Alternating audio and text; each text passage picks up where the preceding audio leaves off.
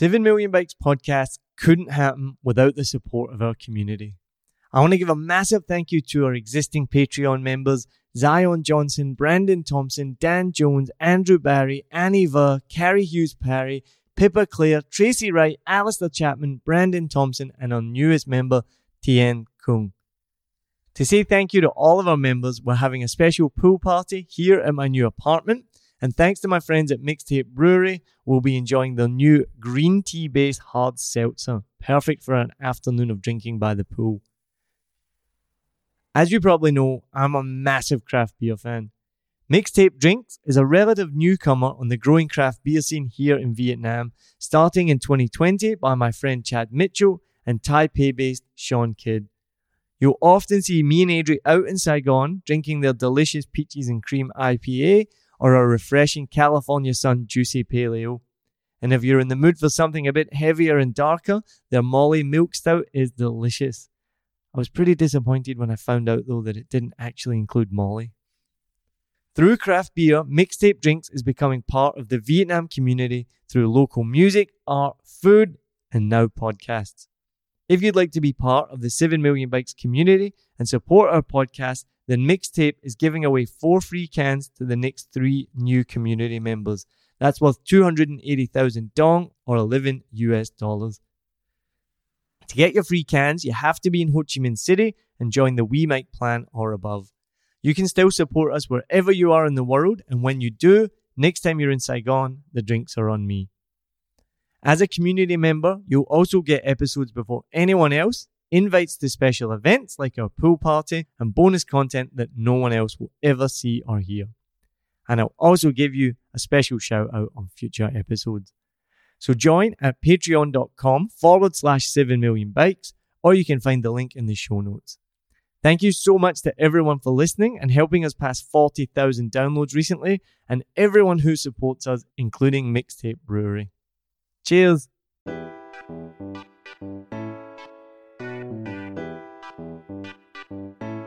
Ever heard a joke and wondered, did that really happen? My name's Niall Mackay, comedian and podcast host long before I ever started doing stand up comedy, when I heard comedians tell the craziest, funniest jokes, I would always wonder to myself, did that really happen? And if I got the chance to meet them after the show, I would always ask them. And nine times out of 10, the answer was yes. But I learned as a comedian that the difference between sharing a story with friends and telling it on stage is the ability to take those moments and craft them into a well worked joke and it takes even more skill if it is completely made up. In each episode of this podcast, I'll talk to comedians from around the world, play you one of their jokes, and then ask them, Did that really happen? My guest today is an American born Vietnamese comic out of Dallas in Texas. He's been doing comedy for over 10 years all over the US and has performed in Japan and South Korea. My guest today is Liem Smith. Thanks for coming on the show. Nice to meet you finally.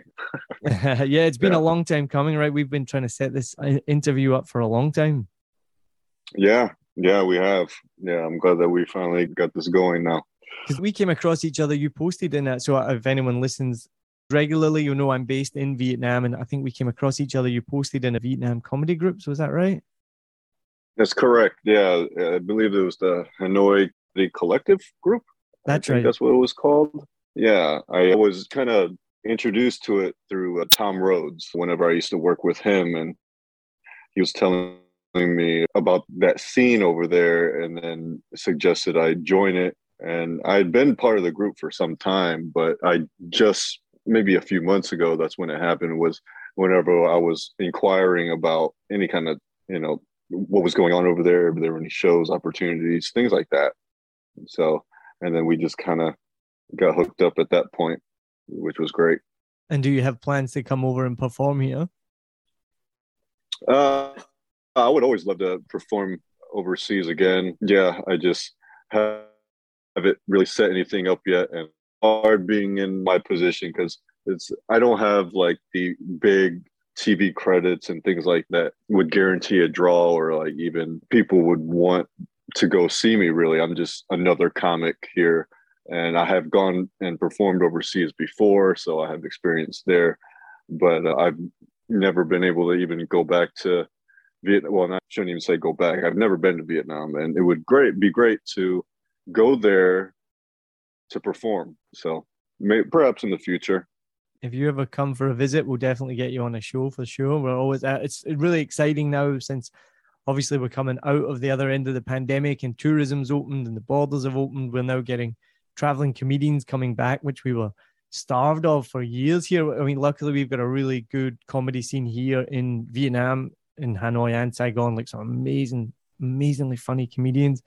So, but it was just yeah. it was just all of us for the best part of three years, and then to towards the end of last year, more than fifty percent of the comedians that were here in Saigon ultimately left because we went through a really strict lockdown.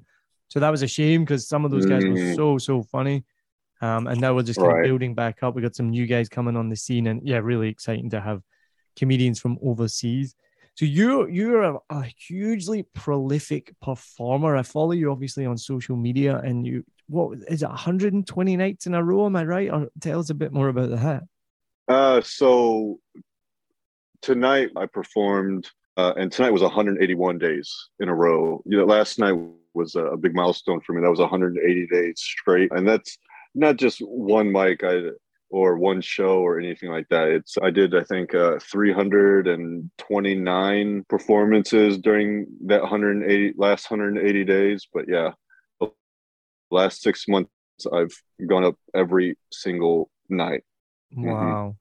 I mean I'm approaching 200 shows total in four years, and I'm so proud of that. I'm like, yes, um, right. I, we be proud we, of it. That's still a good number. Yeah, yeah. yeah I mean, the way the way I think about it, like just doing one is the most difficult, right? Like doing one is a huge achievement for most people. Mm-hmm. Anyway, for me, it took me seven years to finally even get the courage to get up the first time. So to get on the verge of 200 now, I, and that's all been in Vietnam, and we don't have a huge amount of mics. Like this is the the amazing thing I hear about overseas, like the fact that you can go and do multiple mics in one night and you can just get so much stage time. Here we have at the moment in Saigon three open mics in a week, and I think that's been about the most we've ever had was three open mics in one week. So even if you wanted to perform every night here, you couldn't, you know. So either the streak ends or you guys get more mics every night. Yeah, exactly. Then, uh, yeah, because I just don't plan on ever stopping really yeah i mean it's it's not really a thing that i'm doing. I just i just like to go up every night. And mm. so it's just turned into what it is now. So yeah i wouldn't know what i would be doing each night if not going and telling jokes you know? It's that odd. So yeah it's, um, it's definitely it gets an addiction. For some people i don't think i ever i've really gotten addicted but i know definitely for some people it's a huge addiction. Although when I come off stage, I'm like, I want to do that again. Right, right. Yeah. I don't know if I'd classify as an addiction per se, because I feel like an addiction has some negative connotation to it. True, that's right? true. Yeah, yeah. Yeah. Uh, but I am very passionate about it and I just want to go and tell jokes every night mm. in any capacity that I can, really. So that's just what I'm doing at this point. And like you, probably like during the pandemic, I had not really performed. Yeah, I, I'll say I maybe went up like three or four times during the pandemic, but for probably over like just over two years while the pandemic was really going on here, I didn't really get to go up very much. And so I didn't really want to go up again until that was all done to where I didn't have to wear masks during the day. I didn't have to wear in the evening because with the times that I did go up during the pandemic and I was wearing a mask all day and then trying to go up at night, like I just ended up just basically bitching about wearing a mask and mm. it just was not fun for me. Mm, you can definitely so, tell you're um, from Texas. Then. Yes. yeah. Right. oh yeah so once that once that ended though i started to make my way back to the stage. And you know i started off pretty slow and not going at all during that whole time. I started going up once a week and then picked up to like two and then three. And then from there it just kind of snowballed into what it is. Yeah i was not really planning on going up every night. Like that was something that like I kind of talked to with other comics in the area and seeing what it, it really started off as just an idea of like just going up 30 mics in 30 nights. That was kind of the whole idea. But uh, a lot of comics just that's a pretty big commitment to go up every night for 30 days. And a lot of comics, they have other priorities, families, jobs, kids, things like that. And so I didn't get a lot of a lot of support or a lot of people that wanted to do that. And so I didn't really go out and do that to spite them or anything. I just was talking about it and then it just happened to connect one week to another and then from then on i just kept going like that i think that's the hardest part like you saying there's like three mics during the week and then maybe you have shows during on friday or saturday uh, here it's it's really difficult if you can't find places to go up friday and saturday night to connect week to week and the first time that i had performed like sunday through thursday and then I got Friday, Saturday show. I was like, okay, well, that's seven days. If I go back Sunday and then just do that again, I'm just gonna keep going. And then that's how it started. Was uh, two weeks, seven days, and then seven days, and then it was over after that, and haven't stopped.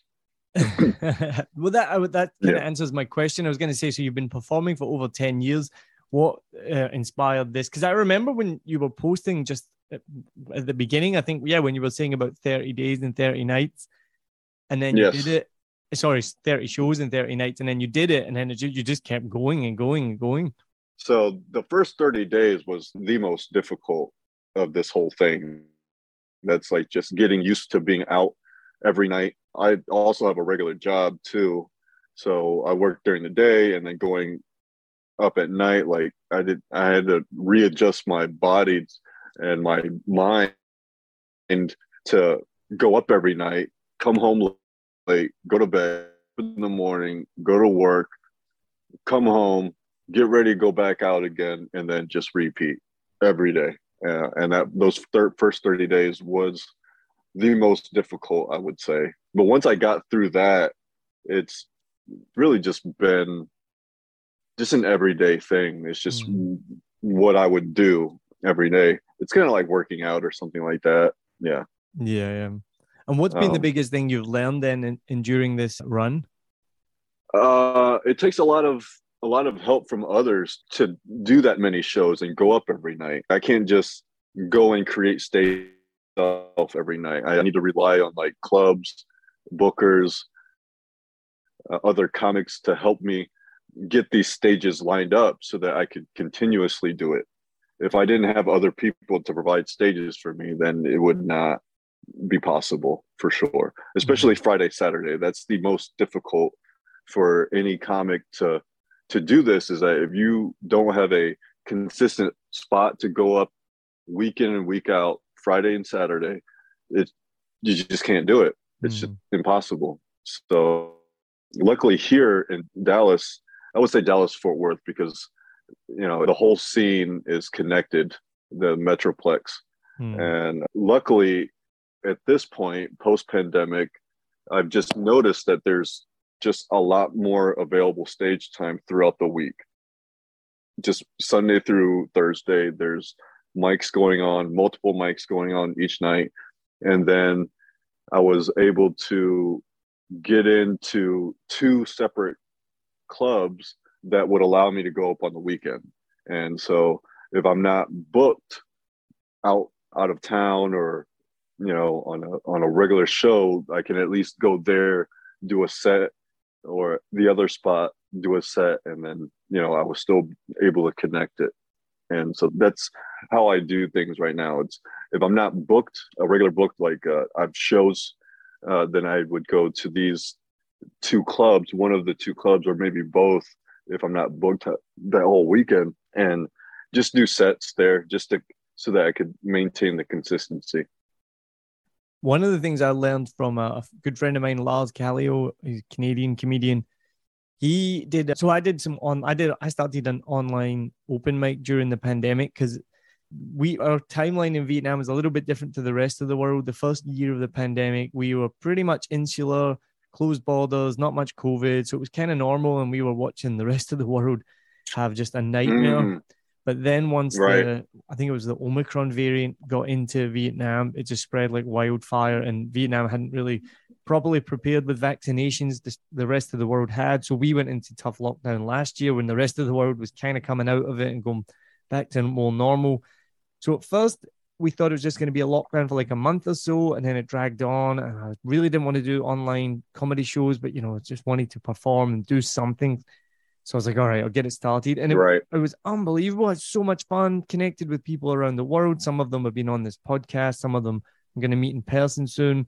It actually was like a really enjoyable experience. And I had so much, much I had so many negative perceptions of it.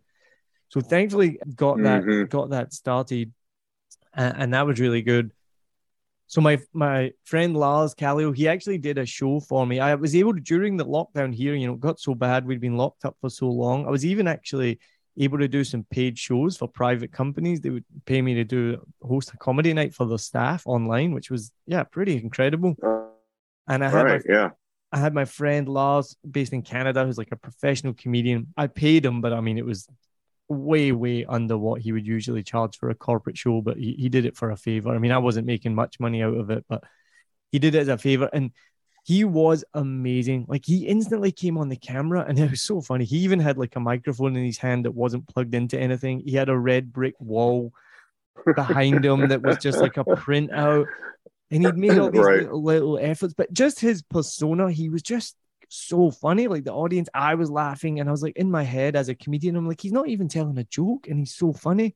So afterwards, yeah. I said to him, you know, what, what just not what's his secret because I know that's a cheesy question, but like ask for advice. You know, how basically how are you so funny? How did you do that? You were just instantly funny, and he was like, just practice. Mm-hmm. You've just got to keep doing it. He's like, I've performed. Yeah.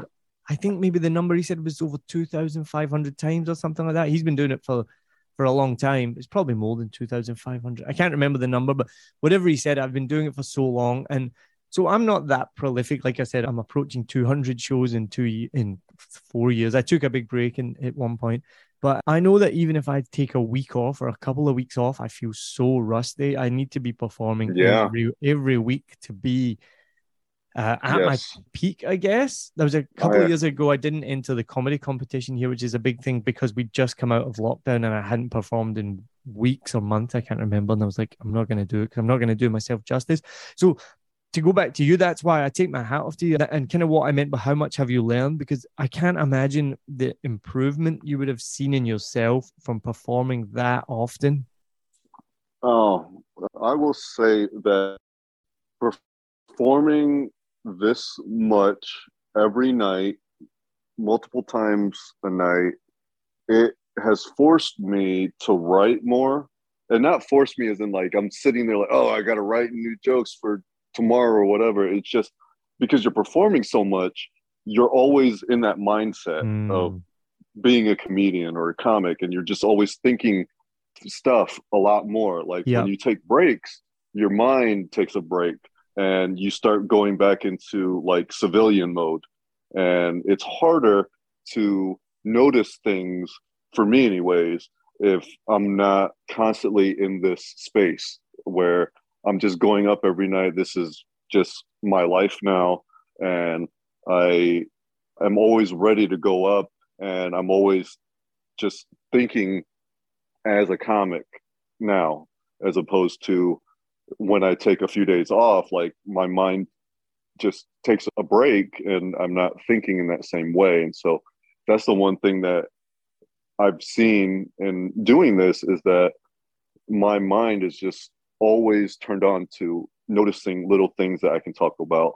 And it's not always great stuff, but it's it's always going and I'm always, you know, trying out new stuff now every couple days i'll find something good or something that i want to work on and that keeps me motivated mm. you know people i think one right thing, now sorry yeah no, no i mean it's if there's one thing that motivates every comic is getting a new joke having a new joke to tell yeah for sure right yeah when you have something like oh man, this is going to be good. And it might not be good, but you feel like it. Or this is something new I want to talk about. It makes you want to go up and do that. And so going up every night, it's like a it's like a circular process. Like I go up every night, I write more, and then I want to keep going up because I'm writing more, you know, and so it just it just works out to where you know I'm just getting a lot more material now.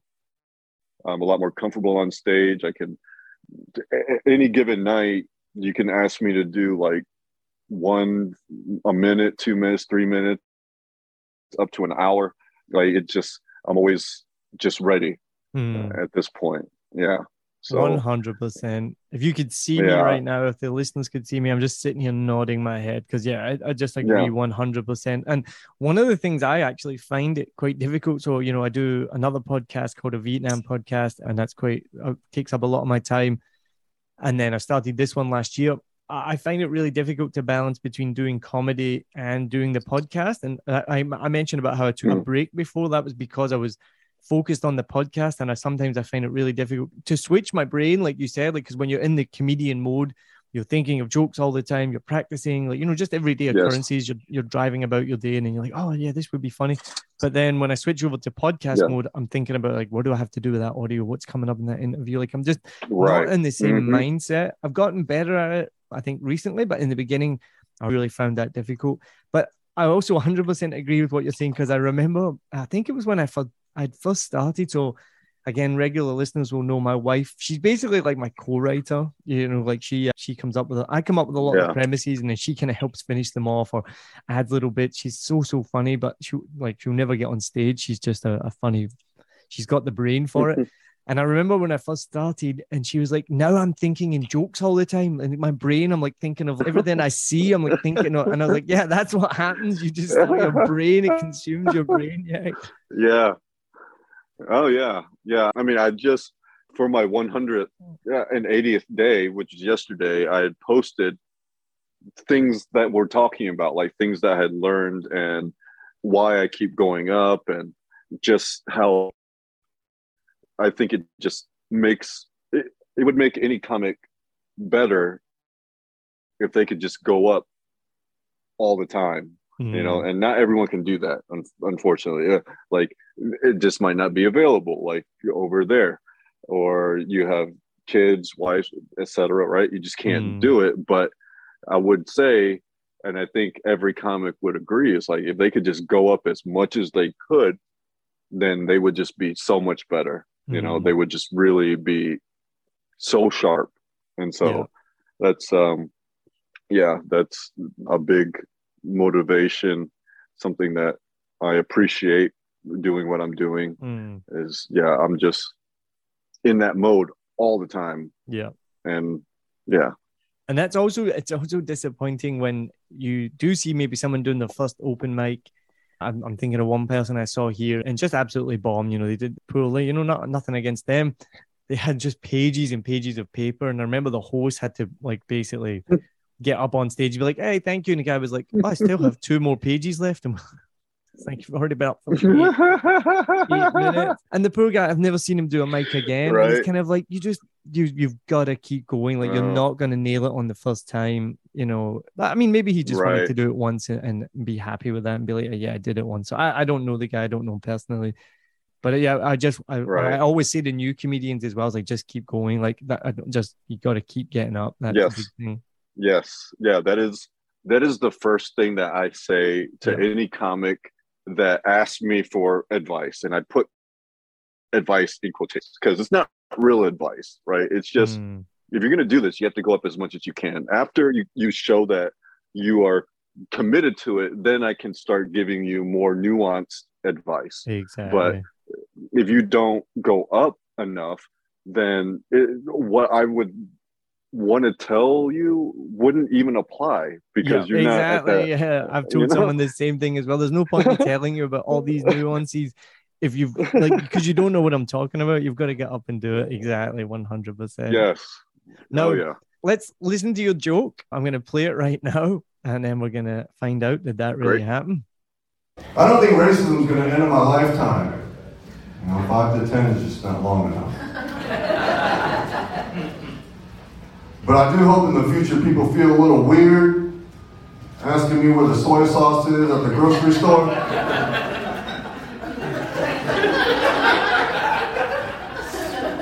Well, you can ask a question, just uh, without so much confidence.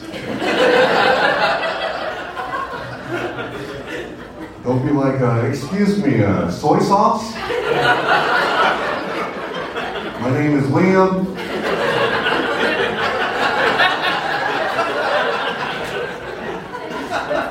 Aisle four. So, Liem, did that really happen? Uh, yes, that did really happen. Yeah, I work at a grocery store, and people, I don't know if it's intentional whenever they ask me where the soy sauce is, and they know that I'm going to know exactly where it is. But it seems like it. It really does. Like, I've worked at the grocery store, and people just ask me. It's like asking a crossing guard where directions somewhere. Like you would assume that they would know, and the way that people would ask just gave me that feeling that they just assume I would know because of me being Asian or Vietnamese or whatever. And that really did happen, but I just had to condense it into a joke form. But yeah, yeah, that I mean, it still happens. It like happened the other week. well, let's be honest. So, you do know where the soy sauce yes, is totally. pretty easily, One, don't you?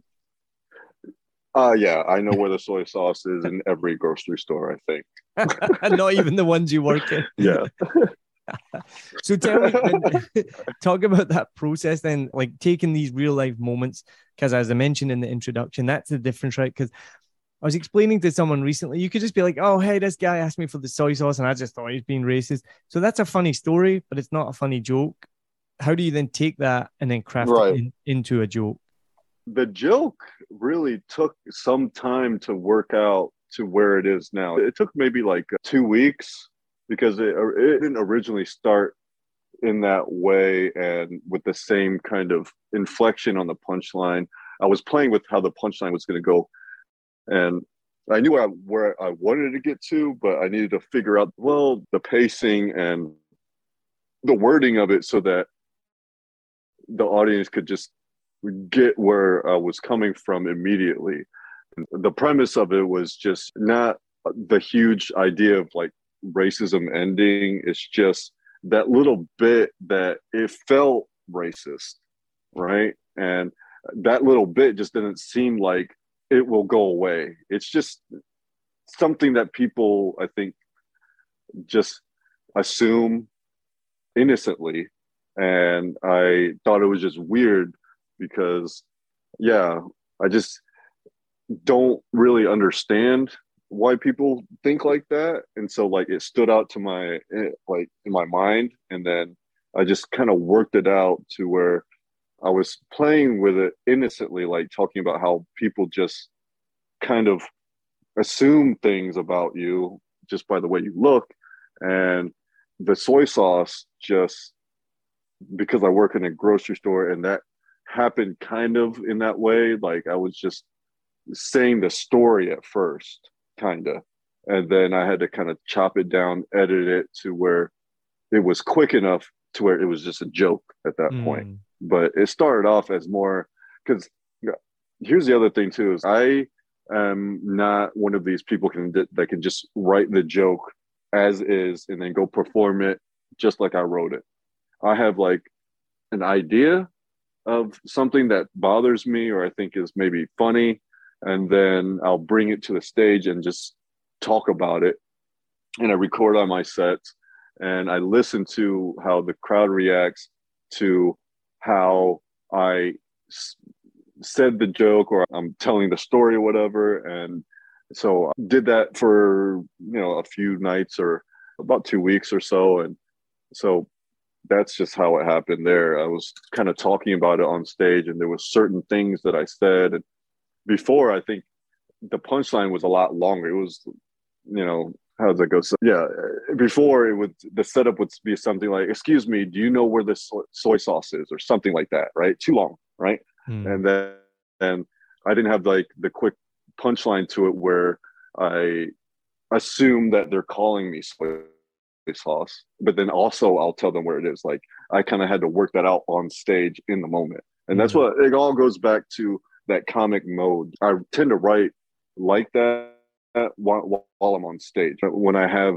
something to talk about, something on my mind, but I'm under the gun, so to speak, because I'm on stage in front of people trying to work it out. And so my mind is going into overdrive trying to get the laugh. Mm. And so it just kind of automatically edits down things and, and I pick up certain wording. And yeah, it took some time, not like super long, but it did not start the same way. I could probably go find like the like I said, I recorded all my sets in the last six months or so, and so I could probably go back and find the first time that I tried it and listen to it. But I just, yeah, I've kind of, I should actually do that one day. so like I, I kind of forget how I used to tell it. Yeah. In the beginning, like just explaining it, but now it's somewhat polished, I think. And mm. yeah, yeah, it's funny that you know, uh, I didn't really write it like that to begin with. It took some process of how they say, like a sculptor, they they kind of just chisel away until the art re- reveals itself. So. Oh, I like that one. Yeah, that's good. It's a very similar yeah. style to me. I think I don't even really write jokes down. I just come up with them in my head, like a premise or an idea, and then I'll just go to open mic and kind of work it out from there. Or I do. I mean, like I said, my wife is basically my co-writer, so I'll almost often bounce them off her and she'll give some great advice. Yeah. But it's a, it's oh, interesting, yeah. similar thing as well, working them out on stage. Uh, you know, I've got a, a, joke right now. So I got robbed recently. I had my iPhone pickpocketed from a lady boy. And uh, oh wow. And it's a whole massive, it's a whole story. Like it's so traumatic. Like I'm still pretty traumatized by it. It was pretty horrible. but it gave me an amazing joke. Like it was so funny. And when I first yeah. started telling it on stage, kind of similar to what you just mentioned, I would just kind of tell the story because it was so crazy and funny in itself that it would get people were interested, it would get laughs. But then over time, and it was after a few weeks of doing it, my wife was like, okay, that happened a while ago now. You need to now turn that into a joke. And I was like, yeah, she's like, right. you're just telling the story. And I was like, yeah, that's yes. right. So then yeah. that's when you the skill comes in when you're like, okay, these are the points I'm gonna hit. These are the funny bits. I'm gonna get to them quicker. I'm gonna miss this bit out because it doesn't add to the story. It's not funny. Um, right. Mm-hmm. And now it's like one of my best bits. It's, it's, it's pretty new in the last few months, and it's it keeps getting better and better, which I like. And I take really old jokes and still make them better. I've got a joke yes. that I still tell on stage. I just told it I was headlining a set on the weekend. I, it's still one of my kind of best jokes, and that was one of that I did that joke on my first ever set. And like you, I've, mm. I've listened to it, I've gone back, and there's so much fat and detail that's not necessary. Whereas now it's just like short and to the point. Yeah. Yeah. So I think I have a very similar process to you. And it, it, what I love about this podcast is talking to comedians and finding out the different processes because everybody's different. You know, I just interviewed Joe Vu and yes. he'll, he'll sit down and write it all down and and, and kind of he'll record himself doing it before he gets on stage. Whereas I just like think of it in my head and I'm like, all right, I'll do that on stage. I'll figure it out. And then, you know, put it together with another bit, shorten it down, things like that. So do, do yeah. you write down anything or you, everything's in your head? So I write down some things. Most of the things that I write down are just keywords. Hmm. Sometimes like I've, you know, I have a notes in my notes app i have like raw ideas like yeah i have yeah. to put down like kind of why it's funny kind of summarize it but it's not the joke per se yeah. it's it's something that i noticed why i thought it was funny at that moment and then you know a lot of that stuff is trash oh. obviously like it just you know but there's certain ones that end up being something when i bring up to the stage and I'm like oh yeah that's right that's why I thought this was funny. Mostly why it bothered me. That most of the stuff that bothers me is the stuff that really works the best.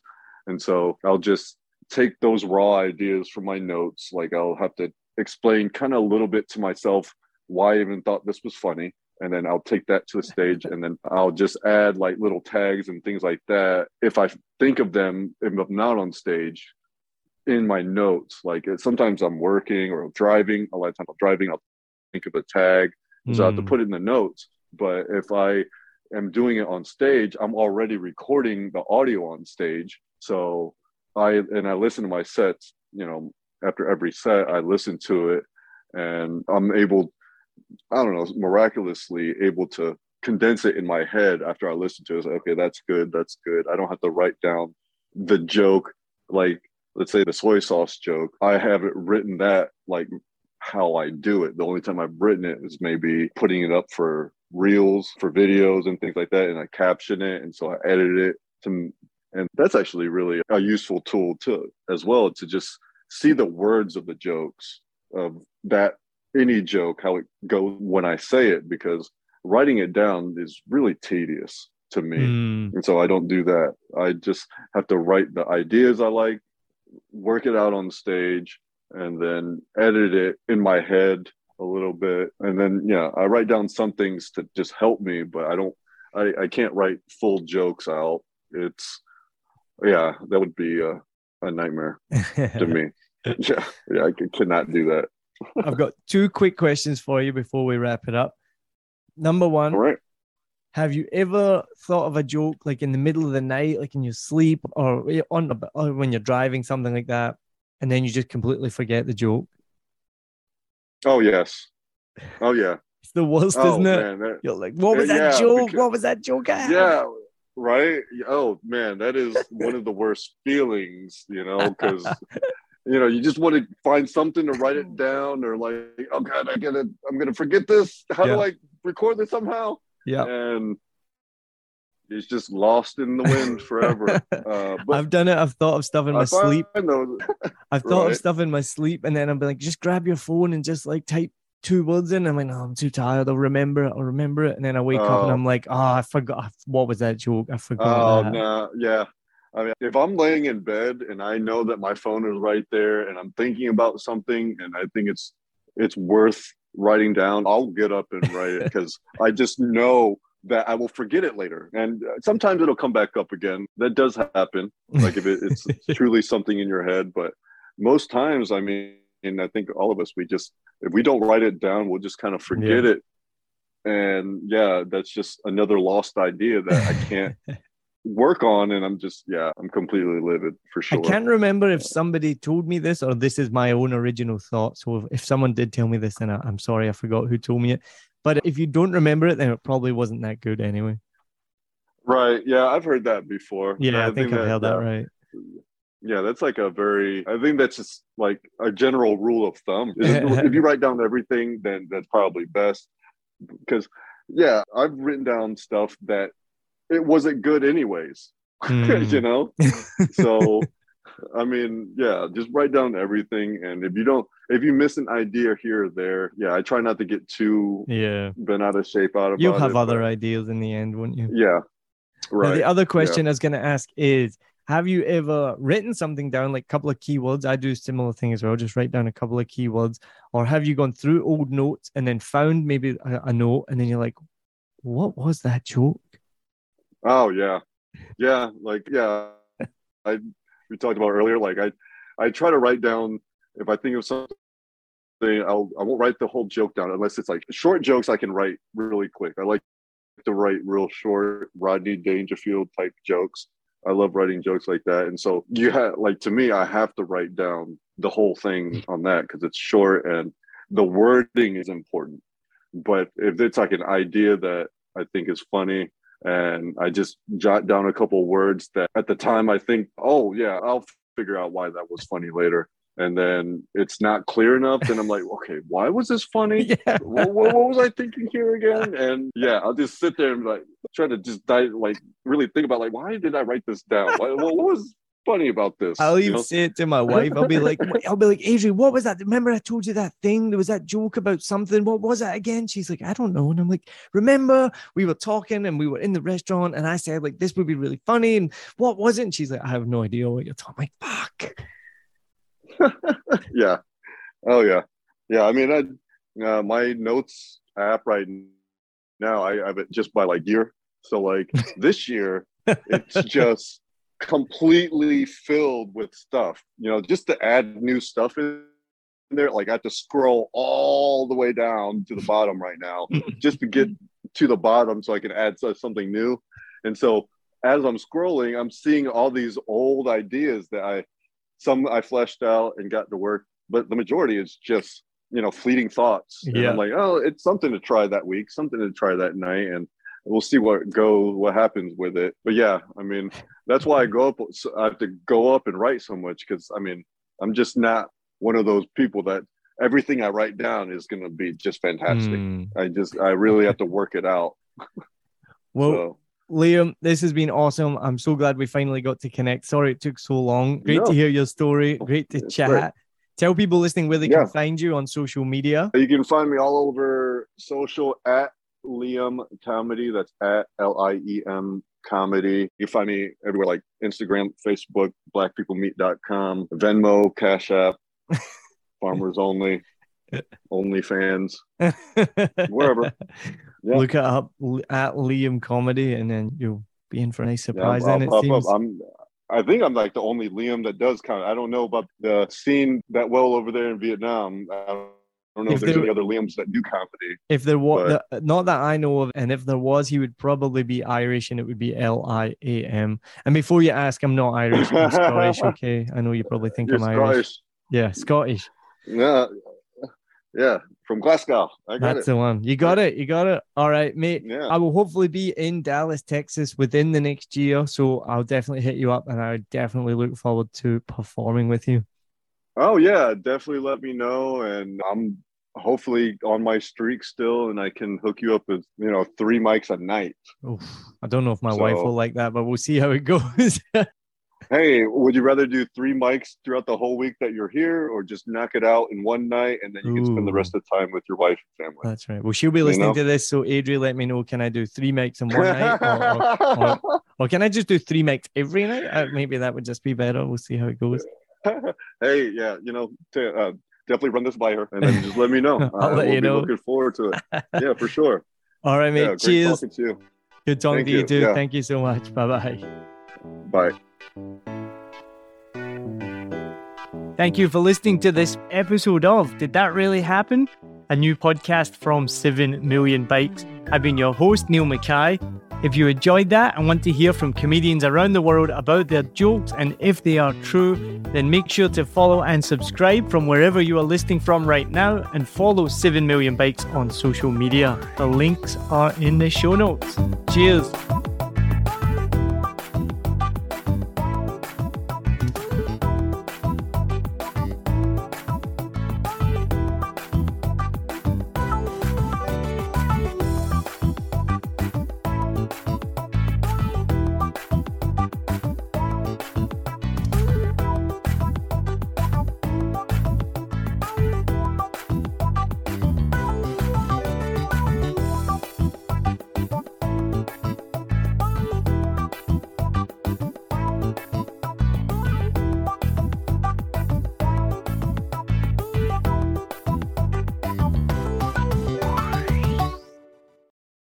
Enjoyed this episode.